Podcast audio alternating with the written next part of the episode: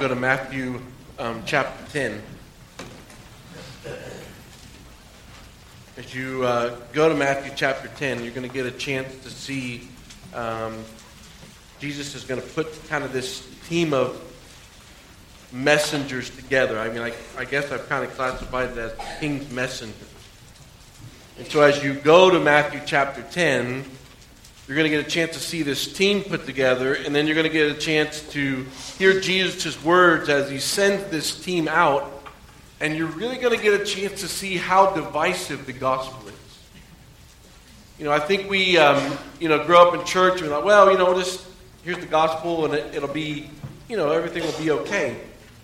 But as he puts this team together, I want you to see some individuals. I'm not going to talk a lot about the individuals, but you've got the names uh, starting in verse 2 of who the disciples are. You got Simon Peter, you got Andrew, James the son of Zebedee, John, Philip, Bartholomew, Thomas, Matthew the tax collector, James the son of Alphaeus, Thaddeus, Simeon the zealot, Judas the Iscariot. You got 12 individuals that Jesus is going to get together and with his team, and he's going to call them something that I think is really kind of interesting. There's two words I think that's really interesting in the beginning of Matthew chapter 10, and you see it um, in uh, verse uh, chapter one, or chapter one, verse one. He called his twelve disciples to him, and he gave them authority. I want you to stop there. I want you to think about briefly, because I know uh, where we are time wise, so don't panic. Um, but I want you to think about the word disciple. Interesting to me, all the words that Matthew could have put there, he chose the word disciple. And what's going to be really interesting is as you read a little bit farther on, you're going to see the word uh, apostle in uh, verse 2. But before we go to the apostle word, I want you to think about a disciple. What is a disciple? I realize we're gathered in church. We would say to each other, yeah, we're Christians. We would probably say to each other that we love Jesus, which is all nice, good church answers. But Matthew put a word there called a disciple. So, what is a disciple?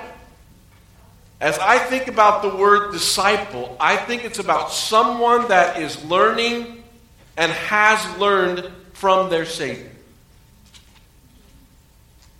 It's not just somebody says, "Oh, they sit in church." Oh, by the way, I'm a Jesus, uh, I'm a Jesus follower. I'm a Christian. I think there's more to this word when you say the word disciple.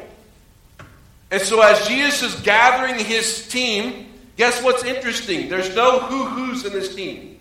I mean, there's not anybody going to be going around saying, yeah, I want, you know, like LeBron James, or I want Steph Curry, I want this person, I want this person. We're going to make a super team, and we're going to win. There's not anybody in that list that you will be saying, wow, I want them on my team. As you look at this team, you see 12 individual people that are just really broken guys. You have a tax collector. You have the one that's going to betray the Messiah is on this team. You have Peter, who the one that you're probably familiar with, yeah, upon this rock we're going to build a church. But yeah, Peter's the one that denied him. And he's still part of Jesus' plan. And so there's a process when you see the word disciple. There's a process of these guys coming to grips with the reality that Jesus is their, their Savior. And it's not just a head knowledge thing. There's a desire for them to learn from Jesus. There's a desire not only to learn from Jesus, but to be obedient to Jesus and his words.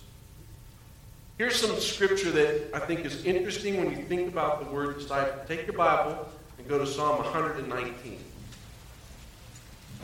Psalm 119. And uh, I'm not going to, I'll give you all the verses, but I'm not going to read all the verses this morning, but I'll list them all for you. Um, but I want to start with Psalm 119, starting with verse 9. And think about the word disciple as you think about these words. How can a young man keep his way pure? How can a disciple keep his way pure? By living according to his feelings, by living according to the things of this world, by living to, according to the things that make him happy, by living th- according to the things that are fun. My Bible doesn't say any of those. How does a young man keep his way pure? How does a disciple keep his way pure? By living according to the word. I seek you with all my heart. Do not, do not let me stray from your commands. I have hidden your word in my heart that I might not sin against you. Very interesting words as you think about the word discipleship. As you think about a disciple, someone that says, okay, this is your word, and I want to live according to your word. Uh, go to Psalm 119, verse 33. Teach me, O Lord, to follow your decrees. Then I will keep them. Give me understanding, and I will keep your law and obey it with my heart. Direct me in the paths of your commands, for there I find delight. A disciple. Psalm 119, 99 or 97 to 99 uh, is another one you can read. The other one I want to read this morning is Psalm 119, verse 105. Your word is a lamp to my feet and a light to my path. One that you probably know or you've heard or you've memorized is Proverbs 3, 5, and 6. Trust the Lord with all your heart. Lean not on your own understanding, but in all your ways acknowledge Him. He'll direct your paths. So if we're sitting together around the Word of God this morning, Matthew chapter 10, Matthew puts a word there, a disciple. These 12 guys are going to go through the process of life to learn to follow their Savior. Interesting that he says, and I'll give them authority to drive out evil spirits and heal every disease and sickness. So these disciples are going to be authenticated by the opportunity for them to, to heal, produce miracles. Interesting in verse 2. These are the names of the 12, what? What does your Bible say there? The apostles. Interesting that he changes that word to the apostles. Now, as I think about an apostle, an apostle is somebody that's going to be sent out with a message. Are these 12 guys going to have a message? Absolutely. They're not just going to be sent out with a message, repent, the kingdom is at hand. They're going to be sent out with some power to authenticate that ministry. And they're going to be able to heal diseases, take care of leprosy, raise people from the dead, cast out demons. But it's interesting as you think about the word apostle, think about their message. The first thing that he said to them was not, I want to give you these gifts to do all this stuff. There's something that I want you to say before you demonstrate your power that has been given to you by me. What are the words they're supposed to say? Well, go to Matthew chapter 10, pick it up in verse 5. These, these 12 Jesus sent out with the following instructions Do not go among the Gentiles or any town of the Samaritans. Go rather to the lost sheep of Israel. As you go, preach this message The kingdom of heaven is near. If you want to go through, some, since we've been going through the book of Matthew, sometime this afternoon go back and look at Matthew chapter 4. And Matthew is very clear about Jesus' message. Jesus' message was repent, the kingdom is hand.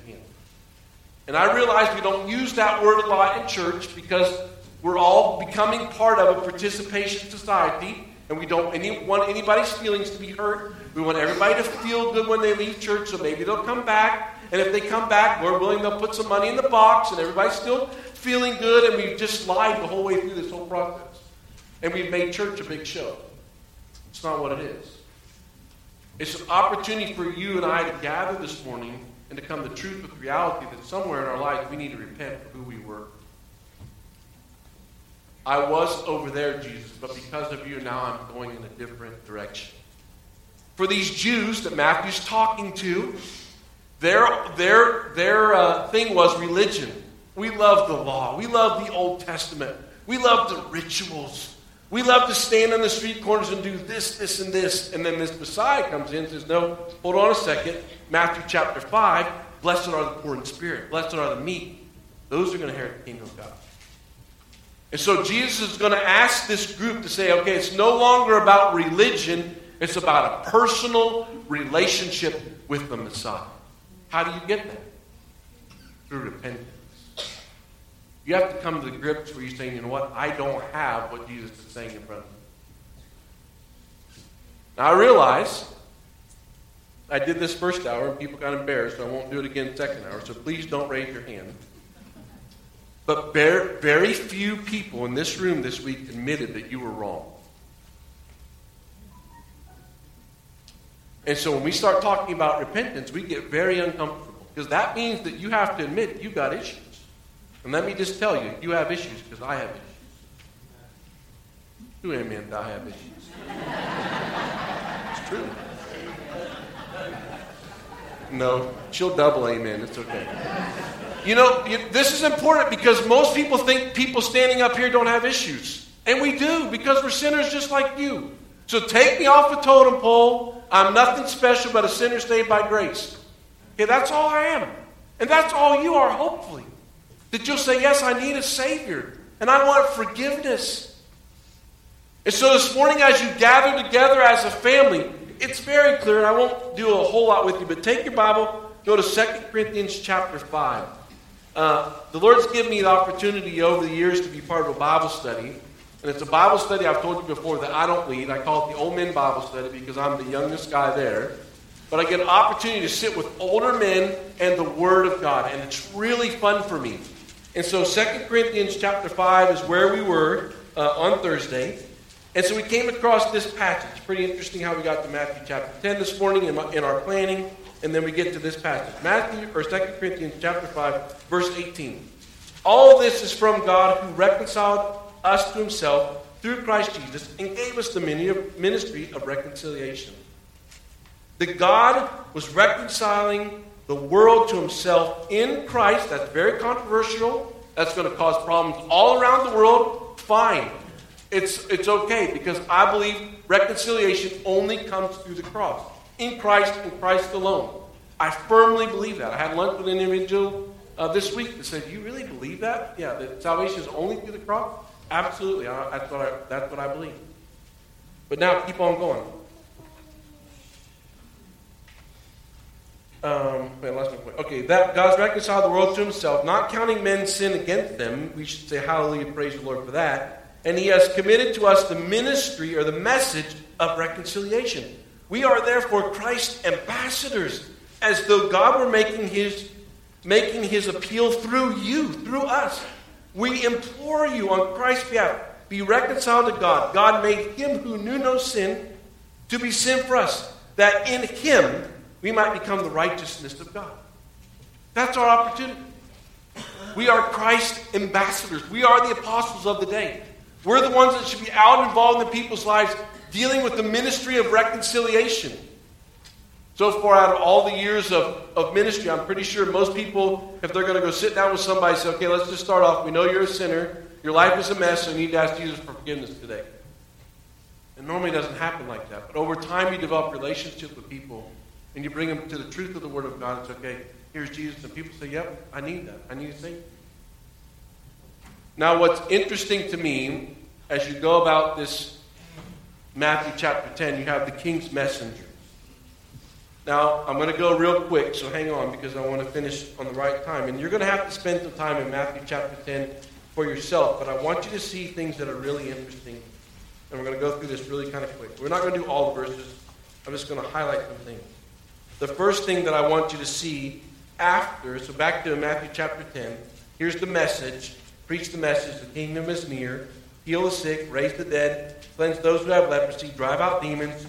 Freely you have received, freely give. Do not take along with you gold, silver, copper in your belts. Take no bag for your journey, or extra tunic, or sandals, or staff, for the worker is worth his keep. Hey, I'm going to send you out. Jesus is saying to this team, these 12 guys, I'm going to send you out. You take nothing. I'm going to take you down a road that where you're going to learn to be dependent on me. You don't get a suitcase in this journey. And they're not even going to take a staff. It's just them and go. Two by two. The message. Repent, the kingdom is at hand. If you see somebody with leprosy, heal them. If you see somebody demon possessed, cast it out. But preach this message to the Jews. That's the message. Now, something that's really interesting. Go over to verse 17. Be on your guard against men. They will hand you over to local councils and flog you in their synagogue. So if Jesus is coming to you now and say, hey, I'm going to send you out and this is what you will face, how many of us would still be Christians? How many of us would still sign up and say, yeah, I'll go worship. This would be awesome. All for you, Jesus. I'm in. So he's very clear with these 12 disciples. It's going to cost these guys something. They're going to be flogged. Look at verse 18. On my account, you will be brought before governors and kings and witness to them and to the Gentiles. But when they arrest you, don't worry about what to say. At the time, you'll be given what to say. For it will not be you speaking, but the Spirit of my Father speaking through you. These 12 are going to be sent out, no clothes, what, what they've got, no money. Watch out for these individuals. Guys, you 12, it's going to cost you. You're going to be beaten for my name. You're going to have to run for your lives because of me. You're going to stand before governors and you're not going to know what to say. But the Holy Spirit of God is going to come on you and you will speak. It won't be your words because it's not about you guys. Go over a little bit farther. Pick it up in verse 32. Whoever acknowledges me before men, I will also acknowledge him before my Father in heaven. But whoever disowns me before men, I will disown before my Father in heaven. Very interesting words.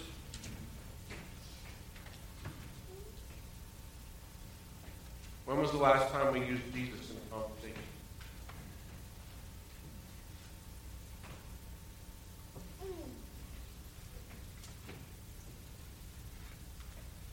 We can't say here. Is he really our Father?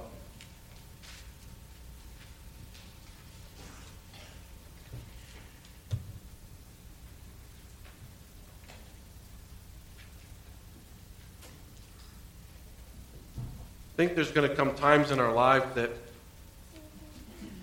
where the Lord just does things to get our attention.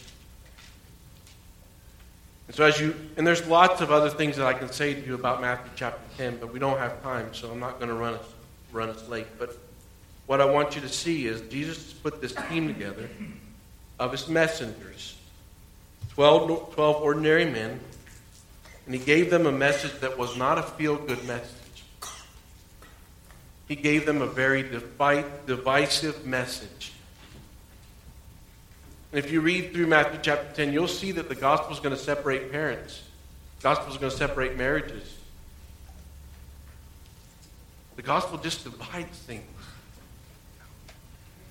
And so this morning, as you're sitting here, what's your message today? Are you a disciple of Jesus?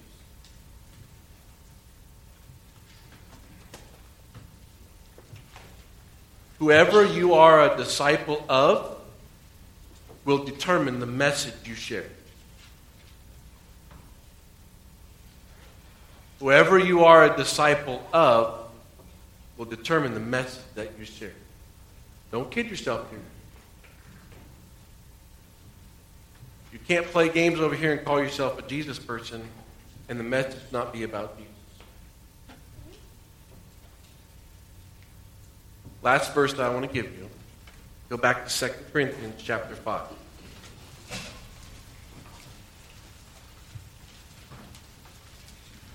Second Corinthians chapter 5, look at verse 14. Paul's words to a church at Corinth. He says this For Christ's love compels us because we are convinced that one died for all, and therefore all died. Verse 15. And he died for all, that those who live shall no longer live for what? Does your Bible really say themselves?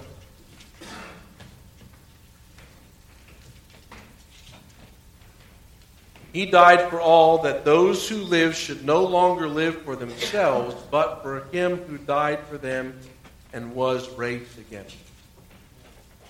Those are very, very convicting verses. Paul says, if he died for you, then we need to die to you as you live this earth. And don't get confused and don't mistaken. If I'm not dying to me, then maybe I haven't accepted that cross.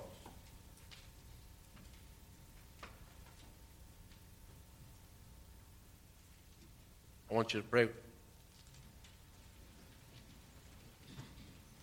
Father, it's easy for us to gather as a family because it's tradition and it's Sunday. And it's easy for us to get excited about young people going to Korea.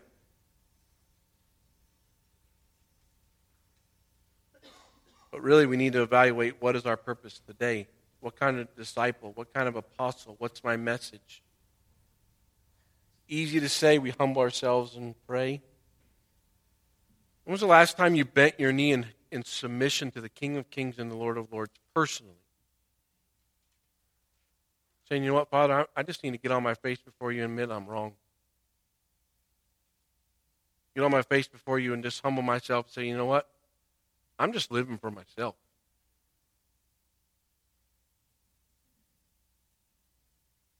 See, there's a cost to the cross. And it's wonderful to sing about Jesus, and I think we need to. But if we say yes to Jesus, we're really saying no to ourselves. That we'll no longer live for ourselves. That there'll be a process in our life that, and I'm not, I don't expect us to get this perfect. I'm, there's not weeks and months and years that I go along and I get this all right, but I think it's just important to call in front of us. Are we willing to die to ourselves? Die to our preferences?